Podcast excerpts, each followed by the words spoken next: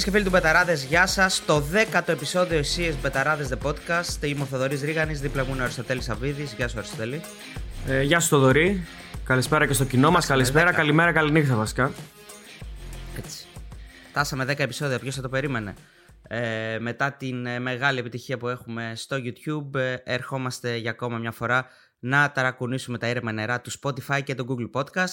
Και πάμε στο 10ο επεισόδιο, στο οποίο, όπως υποσχεθήκαμε την προηγούμενη εβδομάδα, θα ασχοληθούμε με τα οπαδικά και ένα θέμα που προέκυψε την πρώτη αγωνιστική, είναι η αλήθεια. Βέβαια, οι διεργασίες μπορεί να είχαν αρχίσει μέρες πριν, την πρώτη αγωνιστική των play-off, και αφορά τις μετακινήσεις οπαδών και την παρουσία φιλοξενούμενων στα γήπεδα. Ήταν ένα θέμα που είχαμε υποσχεθεί ότι θα θέλαμε να θίξουμε και να αναλύσουμε και το είχαμε προαναγγείλει ουσιαστικά. Είναι και λίγο λεπτό το ζήτημα γενικότερα, γιατί πάντα υπάρχουν ισορροπίες πολύ δυσδιάκριτες σε τέτοιου είδους ζητήματα, αλλά προσπαθούμε λίγο να το ακουμπήσουμε και να το προσεγγίσουμε για να καταλάβουμε και εμείς, που μην νομίζεις και ο κόσμος δηλαδή ότι τα ξέρουμε για όλα, γιατί σε αυτά τα θέματα πολλές φορές οι περισσότεροι δεν τα γνωρίζουν όλα τα ζητήματα, αλλά να καταλάβουμε και εμείς, να καταλάβει και ο κόσμος ακριβώς τι συμβαίνει, ή τουλάχιστον στο περίπου δηλαδή, και να μπορούμε να του δώσουμε μια άλλη διάσταση στο όλο θέμα, γιατί πάει να γίνει κάτι καλό, δηλαδή πάει προς το καλό το θέμα. Αυτό είναι το ευχάριστο της υπόθεσης. Ναι, και όταν δεν τα ξέρεις όλα, ποια είναι η λύση? Να φωνάζεις ανθρώπους οι οποίοι εμπλέκονται σε αυτά που δεν γνωρίζεις καταλήλως, και αυτό κάνουμε εμείς σήμερα. Έχουμε μαζί μας τον Πάνο Μαστροθύμιο, δικηγόρο στο επάγγελμα, αλλά εδώ είναι μαζί μας να μιλήσει ως εκπρόσωπος της νόμιμης Λέσχη Φιλονάρη, επειδή έχει διετελέσει και παλιά και μέλος και του Super 3 και των Οριλοχητών. Είναι ένας άνθρωπος ο οποίος ήταν παρόν στη συνάντηση με τον Υφυπουργό και μπορεί να μας πει πού πάει και πώς ξεκίνησε όλο αυτό το θέμα με τις μετακινήσεις οπαδών και την παρουσία φιλοξενουμένων. Γεια σου, Πάνο. Χαίρετε. Καλησπέρα Παναγιώτη. Είναι ένα θέμα το οποίο δεν απασχολεί. Αυτό, έτσι, μια πρώτη ερώτηση θέλω να κάνω. Δεν νομίζω ότι σε απασχολεί το τελευταίο χρονικό διάστημα. Είναι ένα θέμα το οποίο εσύ συγκεκριμένα το ακουμπάς και έχεις έτσι ενδελεχή εικόνα και άποψη εδώ και χρόνια. Δηλαδή είσαι μέσα στα πράγματα εδώ και χρόνια, έτσι δεν είναι? Από το 7 που πρώτη φορά εισήχθη το ιδιώνυμο για θέματα οπαδικής βίας, με τότε τον Γιώργο Ορφανό, το 2009 που είχαμε κάνει μια ομάδα εθελοντών δικηγόρων στα πλαίσια της τότε Λέσχης Φιλονάρη, είχαμε συντάξει μια δέσμη μέτρων, ας πούμε, τι θα πρέπει να γίνει για να μπει όλο αυτό το πράγμα σε ένα σωστό νομικό πλαίσιο και εναρμονισμένο με την ευρωπαϊκή νομοθεσία.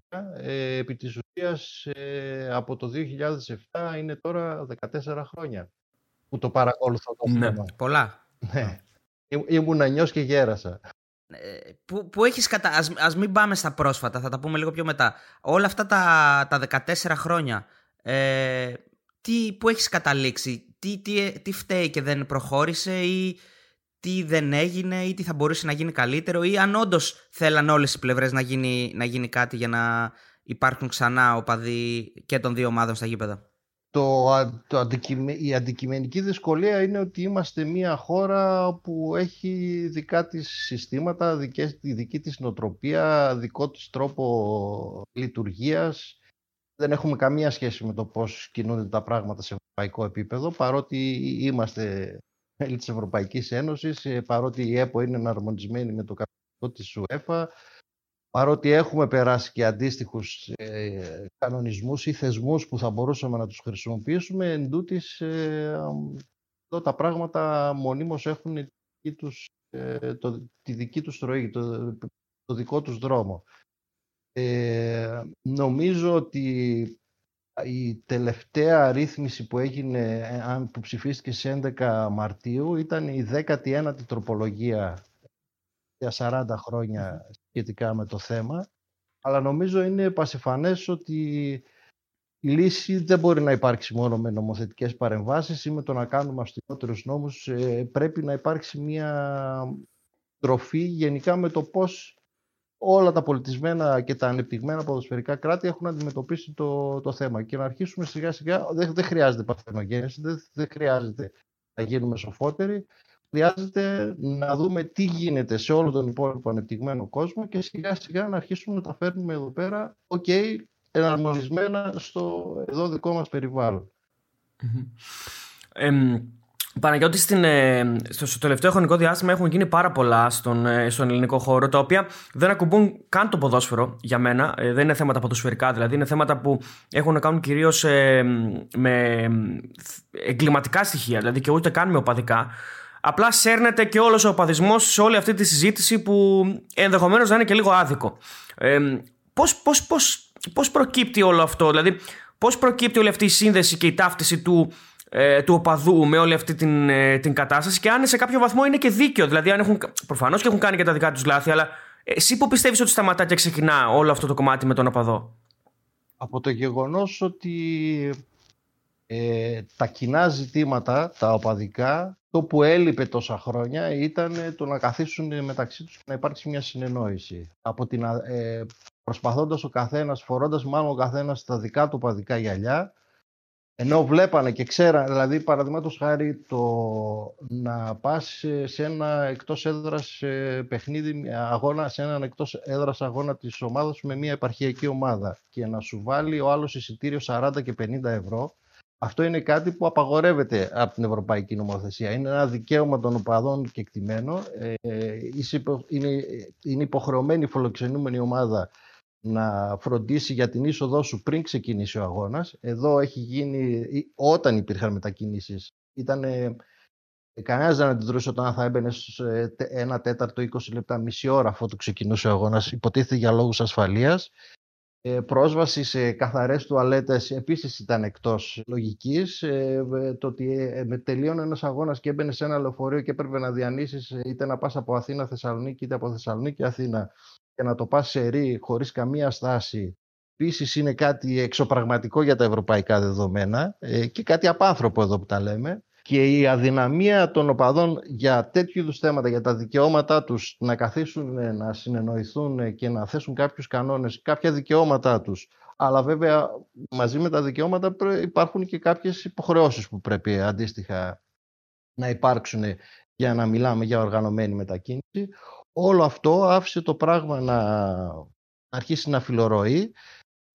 Και με δεδομένο ότι είμαστε η μοναδική χώρα παγκοσμίως που το 2004 κατέκτησε το κύπελο, το Euro του 2004, μιλώντας ας πούμε με Άγγλους φίλους, είτε συναδέλφους, είτε ανθρώπους του ποδοσφαίρου, αυτοί ακόμα δεν μπορούν να χωνέψουν πώς η Ελλάδα κατέκτησε το Euro. Παρ' όλα αυτά είμαστε η μοναδική παγκοσμίως χώρα που το 2004 κατέκτησε το Euro, και αντί αυτό να σημαίνει περαιτέρω ανάπτυξη του αθλήματος, μέσα στα επόμενα 17 χρόνια καταφέραμε το ποδόσφαιρο να βρίσκεται, αυτή είναι η δική μου η άποψη, να βρίσκεται σε ελεύθερη πτώση. Όσον αφορά τα εισιτήρια, όσον αφορά τον ανταγωνισμό, όσον αφορά το προϊόν, όσον αφορά το ενδιαφέρον. Δεν σας κρύβω ότι τα τελευταία χρόνια, έχει πολλά χρόνια που και να με πληρώσεις να δω αγώνα που δεν είναι της ομάδας μου, της Super League, δεν μπορώ. Ή θα με πάρει ο ύπνος ή θα αρχίσω να βαριέμαι ή θα πω ότι παιδιά αυτό δεν βλέπετε, δεν μπορώ να το δω αυτό. Για να το ολοκληρώσω αυτό, μέσα λοιπόν σε όλη αυτή την κατρακύλα του ελληνικού ποδοσφαίρου πήρε η κατρακύλα και το ας το ονομάσουμε οπαδικό κίνημα, με αποτέλεσμα η βία, η κοινωνική βία υπάρχει, έτσι, πάντα θα υπάρχει και είναι ένα θέμα που δεν μπορούμε από τη μια μέρα στην άλλη, είναι ευρύτερο ζήτημα. Όσο λοιπόν αυτό το πράγμα φιλορροούσε, η κοινωνική βία τι κάνει? Ψάχνει να βρει βαλβίδες αποσυμπίεσης. Και κάποια στιγμή βρήκε βαλβίδα αποσυμπίεσης μέσα από τους συνδέσμους, όπου δεν υπάρχει οργάνωση, όπου δεν υπάρχουν υποχρεώσεις και δεν υπάρχουν και δικαιώματα, εκεί αυτός που θέλει να χτυπηθεί, άλλος θέλει να χτυπηθεί για πολιτικούς λόγους, άλλος θέλει να χτυπηθεί για κομματικούς λόγους, άλλος θέλει να χτυπηθεί για θρησκευτικούς λόγους, δεν είναι και τίποτα να βρει χώρο σε μια κερκίδα και να αρχίσει να εκτονώνει την τάση του για εγκληματικότητα μέσα από το ποδόσφαιρο. Και σιγά σιγά φτάσαμε να λέμε, έτσι η κοινωνία το πιστεύει αυτό το πράγμα, ότι ποιους συνδέσμους εκεί μέσα είναι όλοι οι εγκληματίες. Δεν ισχύει αυτό το πράγμα, αλλά αυτό τελικά η κοινή γνώμη αυτό πιστεύει. Είναι μια αποτυχία των συνδέσμων όμως, Παναγιώτη. Νομίζω η άποψή μου σε κάποιο βαθμό είναι και η δική τους αποτυχία. Υπάρχει ευθύνη. Ναι, και για να συμπληρώσω, επειδή μίλησες και για υποχρεώσεις και για ουσιαστικά κάποια πράγματα τα οποία θα έπρεπε να δίνονται στους φιλάθλους που ταξιδεύουν, αλλά υποχρεώσεις νομίζω ότι αδείξαν λίγο τον εαυτό τους αυτοί που ζητούσαν υποχρεώσεις και ζητούσαν επιβεβλημένα το να μπορούν να ταξιδεύουν ελεύθερα και να βλέπουν την ομάδα τους. Δηλαδή γίναν και λάθη και από τις δύο πλευρές, αυτό θέλω να πω. Φυσικά γίνανε λάθη, αλλά στο εξωτερικό, παραδείγματος χάρη, καμία πολιτεία δεν περίμενε από τους συνδέσμους να αναλάβουν προϋποθέσεις. Ήρθε η πολιτεία, έφερε ένα θεσμικό πλαίσιο και μέσα σε αυτό, αυτοί που πραγματικά αυτό που τους ενδιαφέρει είναι να βρεθούν πλάι στην ομάδα τους, να βρεθούν σε ένα γήπεδο και 90 λεπτά να φωνάζουν, να υποστηρίζουν, χωρίς να έχουν στο μυαλό τους, ούτε θέλουν να γυρίσουν σόι πίσω, δεν έχουν καμία διάθεση ούτε να χτυπήσουν κανέναν, ούτε να δημιουργήσουν πρόβλημα σε κανέναν. Θέλουν μόνο, και νομίζω ότι αυτή είναι η πλειοψηφία. Αλλά ήρθε η πολιτεία σε όλα τα υπόλοιπα κράτη και έθεσε κανόνες και εντάχθηκαν ή τουλάχιστον οι ρομαντικοί, ας το πούμε, οι πραγματικοί, αληθινοί οπαδοί ήρθαν και εντάχθηκαν μέσα σε αυτό το σύνολο. Σαφώς έχουν ευθύνες, αλλά νομίζω είναι πολύ δύσκολο μέσα σε αυτό το ελληνικό ποδόσφαιρο, όταν δηλαδή μόνο τις ανακοινώσεις, τις επίσημες ανακοινώσεις, οι επίσημες ανακοινώσεις των ΠΑΕ, το ύφος τους και αυτό που βγάζουν, ένα μίσος και η απειλή και η απαξίωση για τον αντίπαλο, δεν υπάρχει πουθενά άλλο στο οποιαδήποτε άλλη ΠΑΕ ή ομάδα στο εξωτερικό. Δηλαδή στην Premier League βγει η Liverpool ή αυτή και να καταφερθεί εναντίον του διαιτητή ή του διοκτήτη της αντίπαλης ομάδας, τους έχουν εξαφανίσει. Θα τους πούν τι κάνουν, δεν υπάρχουν αυτά τα πράγματα. Άρα είναι ένα περιβάλλον το οποίο είναι άρρωστο εξ αρχής. Οπότε μέσα σε αυτό το άρρωστο περιβάλλον λογικό είναι να επικρατήσουν και άρρωστες νοοτροπίες του στυλ «Ο Αριανός δεν μιλάει με τον Παοξή, ο Παναθηναϊκός δεν μιλάει με τον Ολυμπιακό, εσείς είστε έτσι, εμείς είμαστε αλλιώς». Είναι κανόνας, έχει γίνει viral η εκπομπή του Τσουκαλάου που παίρνει ένας τηλέφωνο και λέει «Εγώ είμαι Ολυμπιακός στο ποδόσφαιρο και Παναθηναϊκός στο μπάσκετ» και του απαντάει «Κλείσε, εγώ με ανώμαλους δεν συζητάω». Αυτό φτάσαμε στο σημείο να λέμε, ότι αν είσαι Αριανός και θες να μιλήσεις με τον Παοξή, δεν είσαι δικός μας, είσαι προδότης, είσαι ανώμαλος. Ή ο Παναθηναϊκός και ο Ολυμπιακός πρέπει να βρούνε ό,τι τους χωρίζει και ό,τι τους κάνει να μισούν ένας τον άλλον, ό,τι κοινό υπάρχει θα το αφήσουν. Γι' αυτό ναι μεν υπάρχει ευθύνη, σαφώς υπάρχει ευθύνη και στους οπαδούς, αλλά είναι γενικά άρρωστο το περιβάλλον του ποδοσφαίρου. Ωραία, και τώρα με αυτά τα δεδομένα που ανέπτυξες και μας ανέλυσες πολύ σωστά, τι πιστεύουμε ότι μπορεί να αλλάξει και ξαναασχολούμαστε και εσείς ειδικά, δηλαδή κάποιοι άνθρωποι συγκεκριμένα μεταξύ των οποίων και εσύ, με το να επιστρέψουν οι οπαδοί και των δύο ομάδων στο γήπεδο? Έχει αλλάξει κάτι, έχουμε φτάσει σε ένα σημείο το οποίο μπορούμε να μηδενίσουμε όλα αυτά που περιγράψαμε πριν και να πούμε ότι αρχίζουμε και πάλι από την αρχή? Λίγο ουτοπικό μου φαίνεται αυτό, αν συμβαίνει. Φαίνεται ότι η ιστορία με τον Άλκη Καμπανό, παρότι επί της ουσίας εγώ θα την χαρακτήριζα ως φιλιόπουλο, μάλλον έχει κάποια έντονα χαρακτηριστικά να την χαρακτηρίσουμε ως Φιλιόπουλος Reloaded, γιατί θυμάστε για το 2007 η δολοφονία Φιλιόπουλου ήταν αυτή που έφερε τις εξελίξεις, αυστηροποίηση και ξαναδούμε με το τι γίνεται. Δεν φτάσαμε πουθενά. Παρ' όλα αυτά, ίσως και το γεγονός ότι ο Άλκης ήταν ένα παιδί έξω από το οπαδικό, δηλαδή πιο άδικος χαμός ανθρώπου με αφορμή τον αθλητισμό και το ποδόσφαιρο, ίσως δεν έχει υπάρξει.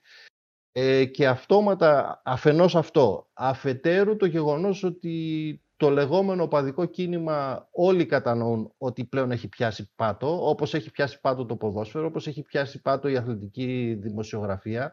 Δειλά-δειλά πλέον αρχίζουν και εμφανίζονται, όπως θεωρώ και η δική σας η προσπάθεια τέτοια, και δημοσιογράφοι που σιγά-σιγά αρχίζουν και καταλαβαίνουν ότι το να είσαι μόνο με τα οπαδικά γυαλιά δεν οδηγεί τελικά πουθενά, ότι και μέσα από τους, δηλαδή και η αθλητική δημοσιογραφία και αυτή ακολούθησε την όλη υπόλοιπη κατρακύλα. Βλέπω λοιπόν στο παδικό ότι το ότι πιάσαμε πάτο αφενός, ότι χάθηκε ένα παιδί άδικα των αδίκων, ότι όλη η κοινωνία τους θεωρεί πλέον ότι είσαι, πηγαίνεις στο γήπεδο και είσαι οργανωμένος και είσαι αυτό, άρα είσαι υποψήφιος μαχαιροβγάλτης, υποψήφιος ναρκωμανής, υποψήφιος τελειωμένος έξω από την κοινωνία κτλ. Νομίζω ότι τώρα όλο αυτό αρχίζει και δημιουργεί την ανάγκη στους οπαδούς, σε αυτούς που θέλουν τέλος πάντων να αρχίσουν και να πηγαίνουν σε όλα τα γήπεδα να ακολουθούν την ομάδα τους και θέλουν και να δουν και κάτι καλύτερο, την ανάγκη συνεννόησης. Αυτό είναι που έχει αλλάξει. Δηλαδή σε σχέση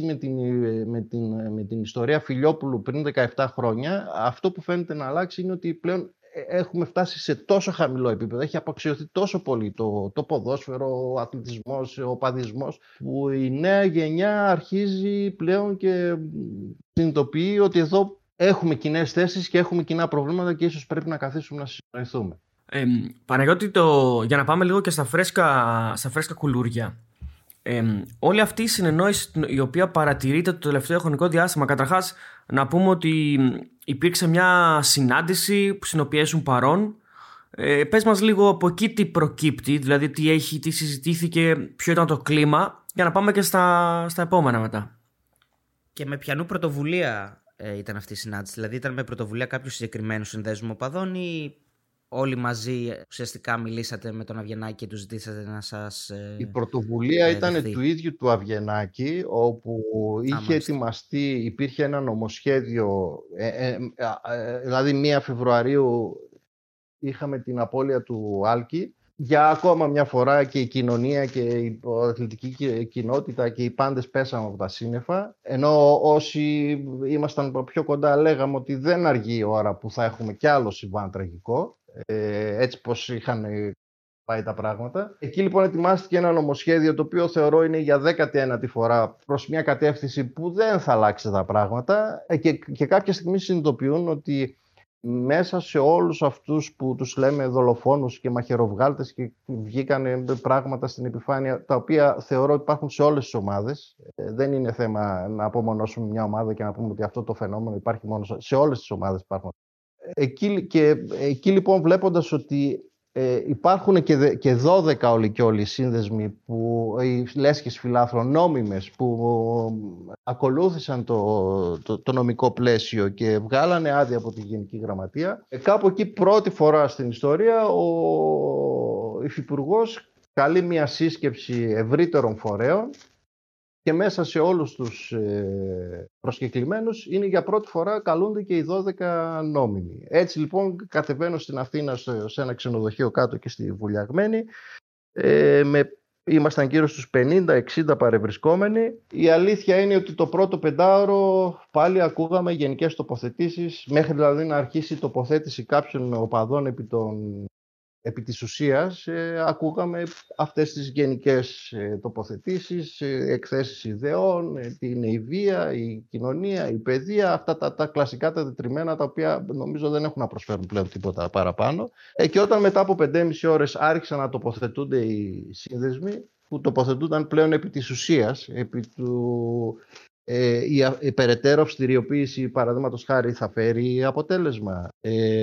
Αναστολή λειτουργίας των νόμων θα φέρει αποτέλεσμα. Απαγορεύσεις μετακίνησης θα φέρουν αποτέλεσμα. Εκεί λοιπόν αναπτύχθηκε μια επιχειρηματολογία στην αντίθετη κατεύθυνση από αυτά που έβλεπε η 19η τροπολογία και συνειδητοποίησε και ο ίδιος ο Υφυπουργός ότι ήταν στη σωστή κατεύθυνση πρώτη φορά να κληθούν στο ίδιο τραπέζι διαλόγου οι εκπρόσωποι λεσφών και αμέσως μετά, νομίζω στις αρχές Μαρτίου, αν δεν κάνω λάθος Παρασκευή 4 Μαρτίου, μας κάλεσε σε μια διαδικτυακή σύσκεψη ο κύριος Αυγενάκης με εμάς τους 12, όπου για 1 τρίωρο πλέον συζητήσαμε θέματα ουσίας. Υπάρχει κάποιο συμπέρασμα από αυτή τη συζήτηση, δηλαδή υπάρχει κάποιο πρώτο, κάποιος καπνός που να δείχνει ότι είμαστε σε καλό δρόμο ή είμαστε ακόμα στο πώς ουσιαστικά θα καθαρογραφεί και θα σχεδιαστεί αυτό το πλαίσιο στο οποίο εκεί πάνω θα πατήσουμε και θα πούμε ότι έχουμε κάποια αλλαγή στο θέμα των μετακινήσεων. Προσωπικά η δική μου εκτίμηση είναι ότι από αυτή τη σωστή κατεύθυνση 3ωρη σύσκεψη του Υφυπουργού με τους νόμους προσώπους των λεσχών, ένα δεδομένο ήταν ότι ναι μεν άνοιξε ο διάλογος πρώτη φορά με τους εκπροσώπους των λεσχών και ναι συνειδητοποίησαν όλοι ότι χωρίς την άποψη των ίδιων των εμπλεκομένων Δεν θα μπορέσουμε ποτέ να πάρουμε αποφάσεις προς τη σωστή κατεύθυνση. Από την άλλη όμως κατάλαβα ότι αφενός το νομοσχέδιο ήταν προαποφασισμένο, αφετέρου ο διάλογος αυτός δεν θα οδηγούσε, γιατί Παρασκευή 4 η ώρα έγινε αυτή η συνάντηση και την ερχόμενη Τετάρτη, αν δεν κάνω λάθος, 11 του, την Τετάρτη 9 του μήνα, είχε εισαχθεί το νομοσχέδιο για συζήτηση στην Ολομέλεια της Βουλής για ψήφιση επί της ουσίας. Προέκυψε ότι ο Υφυπουργός δεν είχε τη διάθεση να κάνει κάποια παραχώρηση ή κάποια αλλαγή στα όσα ήδη προβλέπονταν. Σημειώνοντας όμως, καθώς καθόμουν και σημείωνα τις θέσεις όλων των συνδέσμων, συνειδητοποίησα ότι υπήρχαν τουλάχιστον 4-5 θέματα των μετακινήσεων συμπεριλαμβανομένων, όπου έβλεπα πλήρη ταύτιση των απόψεων από όπου και αν προέρχονταν. Δηλαδή υπήρχε ταύτιση της θύρας 7 με τη θύρα 13, του Super 3, τη ΣΑΕΚ, όλοι δηλαδή τόνιζαν κοινές θέσεις, τις οποίες τις κατέγραψα κάποια στιγμή. Η βασική θέση ήταν ότι αναφορικά με την αναστολή λειτουργίας των νομίμων λεσχών, εκεί ήταν η μεγάλη συζήτηση, ότι θα είναι προς τη λάθος κατεύθυνση το να ψηφιστεί και που ψηφίστηκε τελικά η αναστολή και των νόμιμων λεσχών, ότι δηλαδή αυτό λέγαμε, ότι στέλνεται στην κοινωνία ξανά το μήνυμα ότι είμαστε όλοι το ίδιο, ότι όλοι είμαστε σε ένα τσουβάλι. Εναλλακτικά ζητήθηκε να υπάρχει λειτουργία έστω μόνο την ημέρα του, δηλαδή να δοθεί ένα χρονικό διάστημα 2-3 μηνών ώστε οι νόμιμες λέσχες να εναρμονιστούν με το νέο νομικό πλαίσιο και είτε να λειτουργούν μόνο την ημέρα του αγώνα ή έστω να απαγορευτεί η συνάθρηση στα εντευτήρια, αλλά να συνεχίσει η λειτουργία, η διοικητική λειτουργία των λεσχών, προκειμένου να ενημερώσουν τα μέλη τους, να υπάρξουν και καινούρια μέλη. Ούτε αυτό έγινε τελικά. Και αυτές οι κοινές θέσεις που είχα σημειώσει μιλώντας μεταξύ μας, Τρίτη το βράδυ,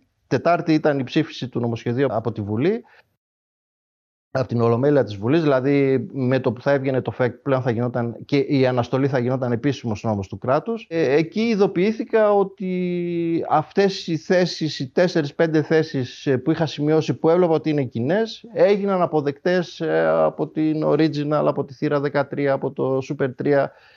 Αυτά βέβαια τώρα γίνανε μέσα σε 1-2 μέρες και υπό την πίεση της ψήφισης.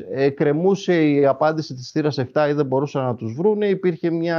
Υπήρχε αποχή των φιλάθλων του ΠΑΟΚ, νομίζω λόγω της παρουσίας Αυγενάκη, που είχαν στείλει και ένα email ότι εμείς δεν θέλουμε υπό αυτές τις συνθήκες να συζητήσουμε, αλλά η δική μου θέση ήταν ότι πρέπει και με τους εκπροσώπους του, υπάρχουν και στον ΠΑΟΚ υγιείς οπαδικές απόψεις που πρέπει να συνταχθούν. Εμφανίστηκαν οι εκπρόσωποι του Ηρακλή που δεν ήταν νόμιμοι ως τώρα, οι εκπρόσωποι του Πανιωνίου που δεν ήταν νόμιμοι ως τώρα, και έτσι μέσα σε 2-3 ώρες βγήκε ένα κοινό κείμενο, ένα κοινό ψήφισμα, το οποίο στις 12 η ώρα το βράδυ της Τρίτης το απέστειλα σε όλους τους συζητητές όλων των κομμάτων, των νόμιμων και των μη νόμιμων, όσοι εμφανίστηκαν, με 4-5 πολύ συγκεκριμένες θέσεις, προτάσεις. Και τουλάχιστον ακούστηκαν, έγινε μνήα αυτού του κοινού ψηφίσματος. Και αποτέλεσμα αυτής της προσπάθειας ήταν το να δούμε οπαδούς του Άρη στο Καραϊσκάκη, να υπάρξει τις προάλλες επίσημη πρόσκληση του Super 3 προς τη θύρα 13,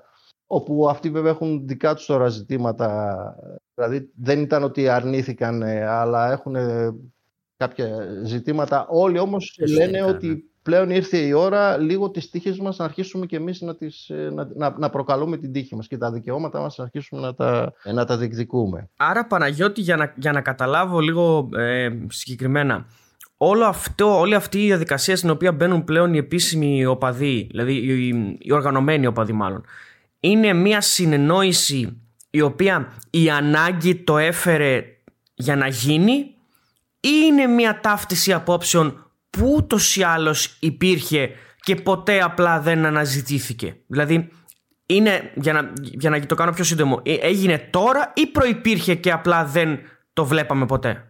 Νομίζω ότι μεμονωμένα χρόνια τώρα όλες οι οργανωμένες θύρες μιλούν για τη μετακίνηση. Νομίζω ότι όλοι λένε ότι δεν είναι δυνατόν η μετακίνησή μας να εξαρτάται από το ναι ή όχι ενός αστυνομικού διευθυντή, ή να έχουμε αστυνομικούς διευθυντές που για άλλες μετακινήσεις να λένε ναι και όπου υπάρχει εκ των άνωθεν πίεση να υποκύπτουν και να λένε ναι. Δεν είναι δυνατόν να λέμε ότι δεν γίνεται οργανωμένη μετακίνηση, αλλά όλοι να βρίσκονται αντί για λεωφορεία είτε με βανάκια είτε με τρένα είτε με οτιδήποτε και να ψάχνουν μονομένα εισιτήρια και να μπαίνουν έτσι. Αλλά όλο αυτό μέχρι τώρα ήταν μεμονωμένα. Νομίζω ότι διαμορφώθηκαν οι συνθήκες και δεδομένου ότι μετά την ψήφια στην Ολομέλεια, ενώ εγώ προσωπικά είχα ενημέρωση από το γραφείο του Υφυπουργού ότι την επόμενη εβδομάδα που ακολουθούσε θα υπήρχε νέα σύσκεψη, μέχρι και σήμερα δεν έχει υπάρξει καμία πρωτοβουλία της πολιτείας για να συνεχιστεί αυτός ο διάλογος. Και ενδεχομένως να ήταν... Αυτό βέβαια, Παναγιώτη, καθιστά την ήδη υπάρχουσα, ας πούμε, μετακίνηση όχι νόμιμη. Δηλαδή δεν είναι κάτι το οποίο έχει γίνει νόμος του κράτους πλέον. Όχι βέβαια. Όχι βέβαια. Καταλαβαίνεις πώς το λέω έτσι. Όχι βέβαια. Ο νόμος του κράτους έχει γίνει το ότι είστε σε αναστολή μέχρι 31 Εβδόμου, δεν υπάρχετε για μας. Αυτό λέει ο νόμος του κράτους, λέει νόμιμη παράνομη, δεν υπάρχετε. Είστε σε αναστολή. Θα δούμε από 1η Αυγούστου. Νομίζω ότι αυτό που λέει το νομοσχέδιο λέει ότι η Γενική Γραμματεία θα δέχεται αιτήσεις νομοποίησης από 1 Ιουλίου έως 20 Αυγούστου. Μέχρι τότε... δεν υπάρχετε. Επομένως, δηλαδή, ό,τι ακούτε από εδώ και πέρα είναι καθαρά πρωτοβουλίες των οργανωμένων υπό το φόβο βέβαια να βρεθούν και υπόλογοι για όποιες δεν είναι και εύκολο. Δεν μπορούν να πούνε σήμερα ότι θα μπούμε σε ένα λεωφορείο και θα ξεκινήσουμε να πάμε επειδή υπάρξει μια συνεννόηση και μας δέχονται να μας φιλοξενήσουν.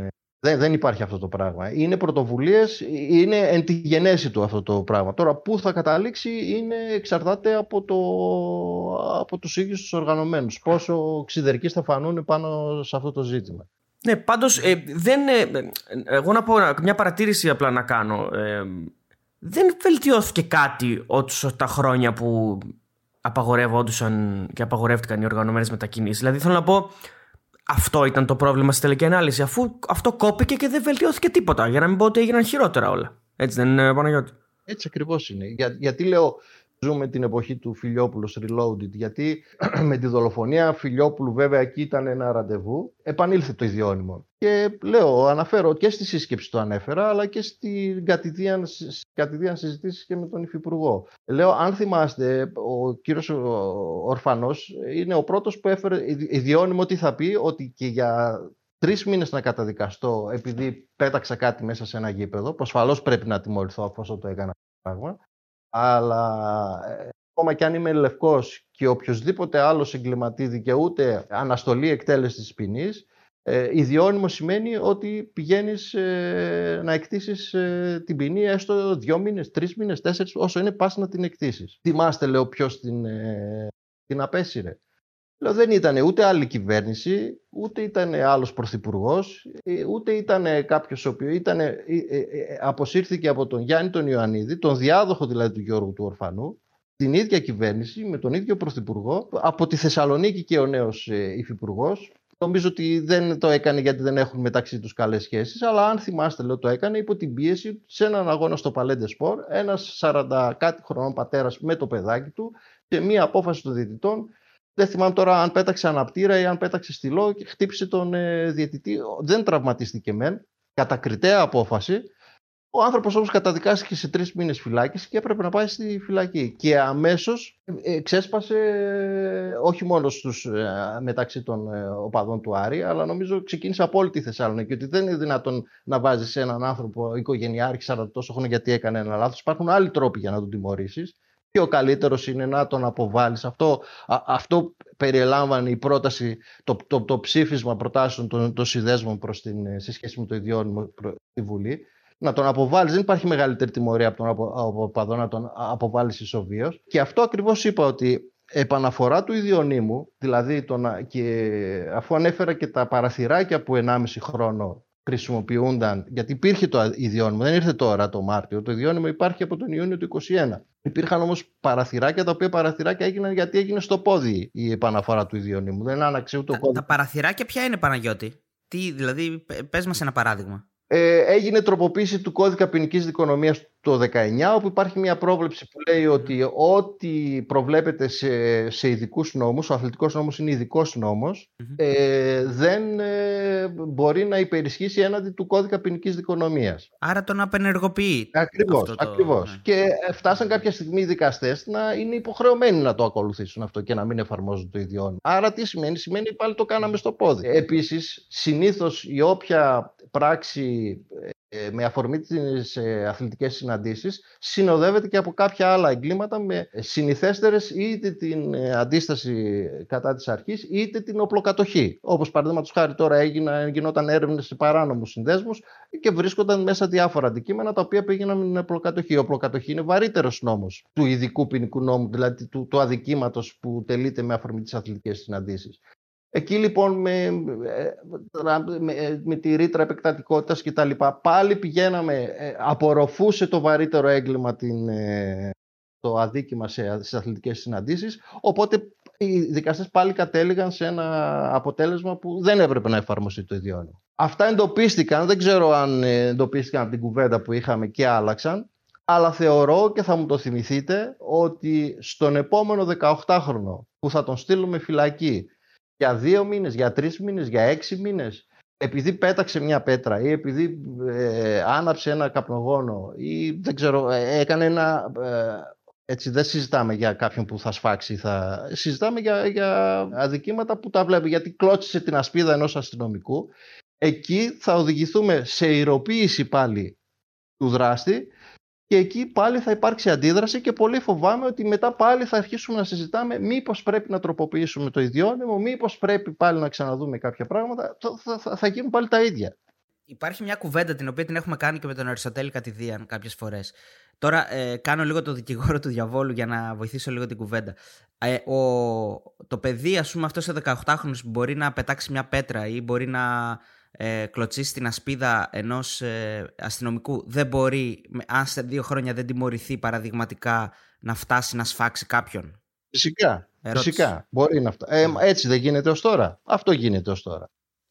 Και ρωτάω, το εξωτερικό παραδείγματος χάρη στην Αγγλία υπάρχει και η ολιγοήμερη φυλάκιση ή η ολιγόμενη φυλάκιση. Δηλαδή, ας πάρουμε τώρα τους 3 που πέταξαν αντικείμενα στο Σιμειώνη στο τελευταίο παιχνίδι της Champions League Manchester United Αθλέτικο Μαδρίτης. Ή ας πάρουμε τους, νομίζω και στη West Ham και στην Chelsea παρατηρήθηκαν μεμονωμένη ρατσιστική λεκτική επίθεση. Έτσι, όπου ο άλλος σηκώθηκε και έβρισε τον άλλον είτε για το χρώμα του, είτε για τη θρησκεία του, είτε για την καταγωγή του. Εκεί λοιπόν τι γίνεται? Λένε στην ομάδα ότι εντοπίσαμε αυτό, εντοπίσαμε τόσους, καθόντουσαν εκεί και είσαι υποχρεωμένοι, για να μην τιμωρηθείς εσύ για αυτό το αδίκημα που είδαμε, να μας πεις ποιοι ήτανε. Και το πρώτο πράγμα που πρέπει να δούμε είναι ότι εσύ αυτούς δεν θα τους επιτρέψεις να ξαναρθούν στο γήπεδο. Είναι το πρώτο πράγμα που πρέπει να κάνεις, αλλιώς θα τιμωρηθείς εσύ. Εδώ πέρα δεν το έχουμε δει να γίνεται. Εδώ στην Ελλάδα, αν γινόταν αυτό, θα λέγαμε ότι ο πρόεδρος δίνει οπαδούς και οι ρουφιάνοι πρόεδροι και έτσι. Παλιά έτσι. Έτσι εξακολουθεί να αντιμετωπίζεται, διότι δεν έχει περάσει ακόμα και στις ίδιες. Σε αυτόν που θα πάει να δει τον αγώνα, δεν έχει περάσει. Είναι και θέμα τι δουλειά θα πρέπει να. Δηλαδή, και οι ΠΑΕ πρέπει να κάνουν μεγάλη δουλειά σε αυτό το κομμάτι. Ότι κύριοι, κοιτάξτε να δείτε εδώ πέρα, εμείς θέλουμε ένα γήπεδο γεμάτο, έχουμε 20, 30, 40 χιλιάδες θέσεις και θέλουμε το κάθε καθισματάκι γεμάτο. Δεν μπορούμε τώρα να ανεχόμαστε τους λίγους που είτε θέλουν να βρίσουν τη μάνα του Χ ή του Ψ ή που θέλουν να έχουν πρόβλημα με τους μαύρους ή έχουν πρόβλημα με τους Εβραίους ή έχουν πρόβλημα δεν ξέρω εγώ με ποιους. Τελείωσε, αυτό το πράγμα δεν γίνεται ανεκτό. Αλλά όταν οι ίδιες οι ανακοινώσεις που βγάζουν οι ΠΑΕ είναι οι ανακοινώσεις μίσους, πώς θα φτάσουμε στο σημείο να πούμε ότι εδώ πέρα δεν έχουμε να κάνουμε με ρούφια, εδώ έχουμε να κάνουμε με προστασία του προϊόντος? Ακόμα και επιχειρηματικά να το δούμε, γιατί νομίζω και στην Αγγλία επιχειρηματικά πρώτα το είδαν και φτάσανε εκεί που φτάσανε. Εκεί καταλήγεις. εκεί πρέπει να καταλήξεις. Δεν είναι ρουφιά. Ότι, δηλαδή τι θα κάνουμε, θα τιμωρηθεί ολόκληρη ΠΑΕ, θα τιμωρηθεί 40.000 και 30.000 κόσμος να μην ξαναδούν την ομάδα τους γιατί 1, 2, 5, 10 κάνανε ό,τι κάνανε. Όχι, θα τους βρούμε, αυτοί είναι, είμαστε υποχρεωμένοι να πούμε ποιοι είναι, να ακολουθήσουν τον δρόμο της δικαιοσύνης, όχι να τους εξοντώσουμε. Γιατί σας ρωτάω, στείλτε ένα 18χρονο 3 μήνες, πείτε μου σε ποια φυλακή θα τους στείλουμε. Θα τους στείλουμε στο Μεταγωγόν, θα τους στείλουμε στα Διαβατά, θα τους στείλουμε στην Αλικαρνασσό, στις Αγροτικές. Όπου και να τους στείλεις αυτούς τους ανθρώπους, ένα παιδί 18 χρόνων για 3 μήνες, όχι για παραπάνω, αντί να σου βγει μαχαιρουγάλτης στα επόμενα 3 χρόνια, θα σου βγει μαχαιρουγάλτης με το που θα βγει έξω. Δηλαδή και αυτός ο δρόμος πάλι εκεί οδηγεί. Γιατί από κάτω η κοινωνική βία υπάρχει. Το καζάνι εξακολουθεί να. Δεν είναι εύκολο να λυθεί αυτό το πράγμα. Άρα το πρώτο βήμα είναι λίγο να καθαρίσουμε τουλάχιστον τα γήπεδα. Τώρα μετά τι θα κάνουμε, θα το δούμε αυτό. Αυτό είναι η δουλειά της πολιτείας. Αυτό κάνει μια οργανωμένη κοινωνία. Μελετάει αυτά τα φαινόμενα και βρίσκει τρόπους περιορισμού τουλάχιστον. Ναι. Έχεις άλλη ερώτηση ή να το κλείσουμε? Έχω να πούμε λίγο κλείνοντας και για λίγο πιο στοχευμένα για τις 2 δολοφονίες τα τελευταία χρόνια στην Θεσσαλονίκη, και βάζω 2 δολοφονίες αυτή του Τόσκο και του Άλκη, γιατί νομίζω ότι η γνώμη δικιά μου είναι ότι γενικά η έλλειψη τιμωρίας, όπως μιλήσαμε και με τον Παναγιώτη, έφερε την άλλη δολοφονία. Δεν ξέρω αν έχεις κάποια άλλη άποψη, Παναγιώτη, σε αυτό. Δηλαδή το ότι η μία αυστηρότητα των ποινών για μένα ουσιαστικά έδωσε έδαφος στο να συνεχιστούν οι εκδηλώσεις μίσους που υπήρχαν στην πόλη τα τελευταία χρόνια. Η μία αυστηρότητα. Όταν δολοφονείς κάποιον, ο νόμος είναι αυστηρός, προβλέπει ισόβια. Τώρα, πώς έφτασε ένας εισαγγελέας να λέει για κάποιον που πέρασε 2 φορές και με όπισθεν πάνω από το πτώμα κάποιου, ο οποίος προηγουμένως τον είχαν χτυπήσει, είχε ξυλοδαρθεί, τον είχαν πετάξει στο δρόμο, και ένα αυτοκίνητο περνάει από πάνω του, σταματάει, ξανακάνει όπισθεν, ξαναπερνάει. Αυτό πώς φτάσαμε στο σημείο να θεωρείται εξαμελίας, αυτό δεν νομίζω ότι έχει να κάνει με την αυτοποίηση των πυλώνων. Νομίζω ότι έχει να κάνει με διάβρωση και άλλων πυλώνων της δημοκρατίας, όπως παραδείγματος χάνει ενδεχόμενα να είναι και η δικαιοσύνη. Ενδεχομένως να έχει να κάνει, έχουμε φαινόμενα και στην Αθήνα και στη Θεσσαλονίκη, όπου οργανωμένοι 80 μηχανάκια ξεκινούν από τη μία πλευρά της πόλης και πηγαίνουν στην άλλη πλευρά της πόλης, και ενδιάμεσα δεν τους σταματάει κανείς. Σήμερα δηλαδή έχουμε όλα τα μέσα, τα 80 μηχανάκια, με το που θα συγκεντρωθούν να τους περικυκλώσουμε και να τους σταματήσουμε. Ούτε αυτό γινόταν, και γίνεται και στη Θεσσαλονίκη. Δηλαδή νομίζω ότι εκεί ύστερα μπαίνουμε σε βαθύτερα ζητήματα.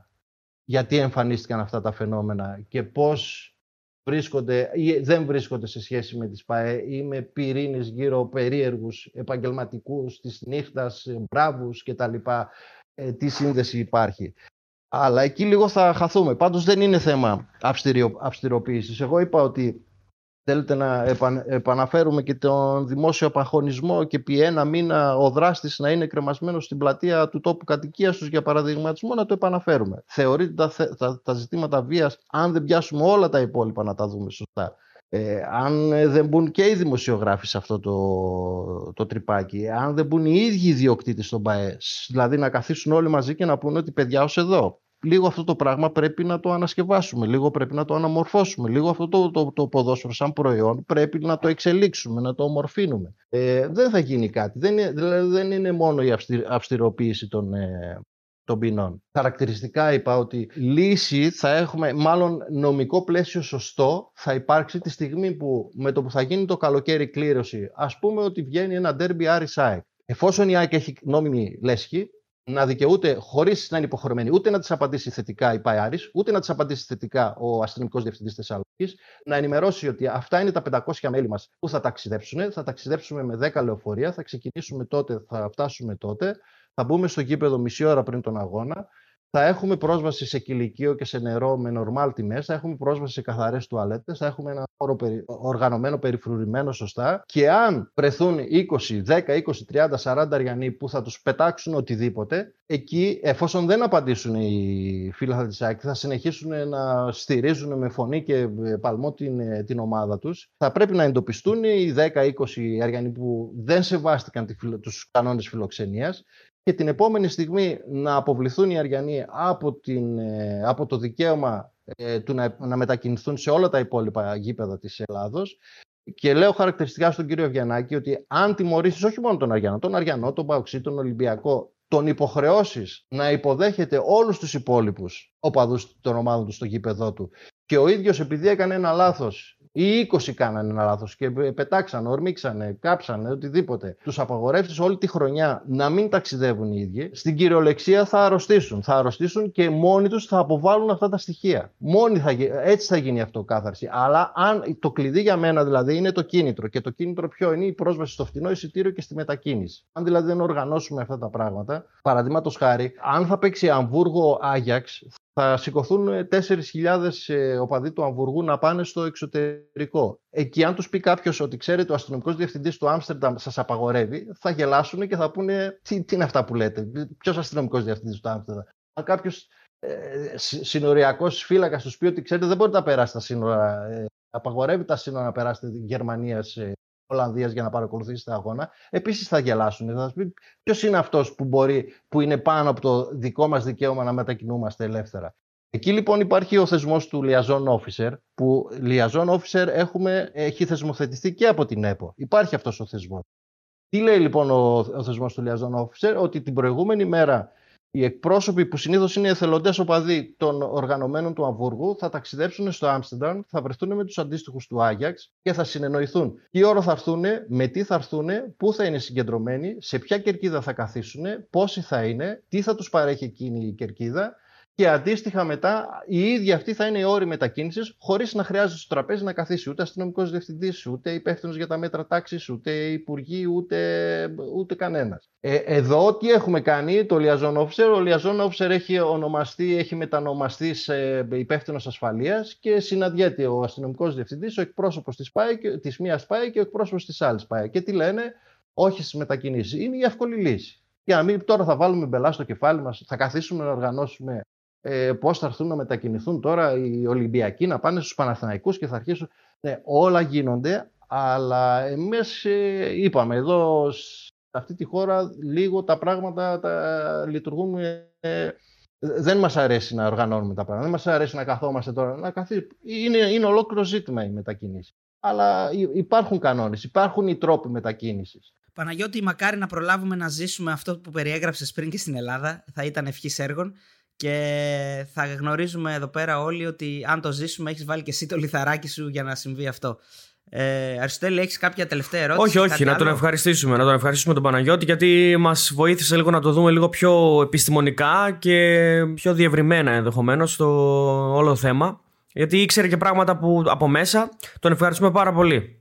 Εγώ σας ευχαριστώ, παιδιά. Συνεχίστε έτσι με τον τρόπο που δουλεύετε. Νομίζω είστε σε πολύ καλή, σωστή μάλλον κατεύθυνση. Και είμαι στη διάθεσή σας για οτιδήποτε σχετικό, διότι και εγώ, παρότι σας λέω τα τελευταία χρόνια μου είναι σχεδόν αδιάφορο το ελληνικό ποδόσφαιρο, επειδή με συγκλώνησε πάρα πολύ η ιστορία με τον Άλκη, είπα ότι ό,τι κάνω θα το κάνω έτσι για την ψυχή αυτού του παιδιού. Αν μπορούμε όλοι μας, είτε είμαστε δημοσιογράφοι, είτε είμαστε ιδιοκτήτες ΠΑΕ, είτε είμαστε απλοί φίλαθλοι, θεωρώ ότι υγιείς, και δεν συζητάω έτσι όπως λέγανε οι μεγαλύτεροι, πηγαίναμε χέρι-χέρι μαζί στο γήπεδο. Δεν χρειάζεται. Δεν χρειάζεται να φτάσουμε τώρα Έχουμε πολύ δρόμο για να φτάσουμε εκεί. Αλλά τουλάχιστον στους αγώνες με παρουσία φιλάθλων και των δύο ομάδων είναι κάτι εφικτό. Αυτό μπορούμε να το κάνουμε. Και όσοι συμβάλλουν σε αυτό, γιατί εξακολουθώ να λέω ότι οι υγιείς και οι υγιείς οπαδοί, οι υγιείς φίλαθλοι και οι υγιείς δημοσιογράφοι είναι πλειοψηφία. Αλλά δυστυχώς είναι μια σιωπηλή πλειοψηφία που απλά παρακολουθεί την άρρωστη μειοψηφία να αρρωσταίνει ακόμα περισσότερο το ποδόσφαιρο. Οπότε για οτιδήποτε σχετικό θα είμαι και εγώ στη διάθεσή σας. Για οτιδήποτε χρειάζεται. Ευχαριστούμε πολύ. Εγώ ευχαριστώ. Ευχαριστούμε, Παναγιώτη. Καλή συνέχεια, να είσαι καλά. Αντίο, για χαρά, γεια.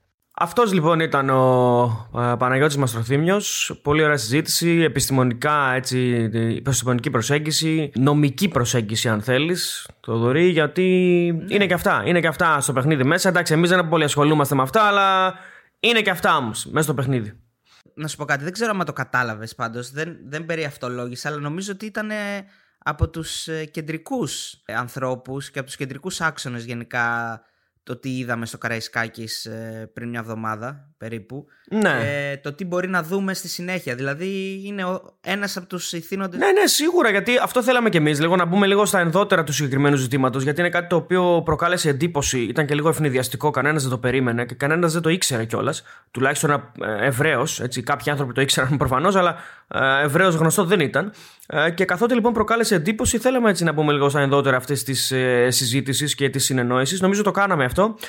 Έγινε μια ωραία συζήτηση και νομίζω ότι μάθαμε και κάνα 2-3 πραγματάκια που θα μας βοηθήσουν για το μέλλον, ελπίζω δηλαδή.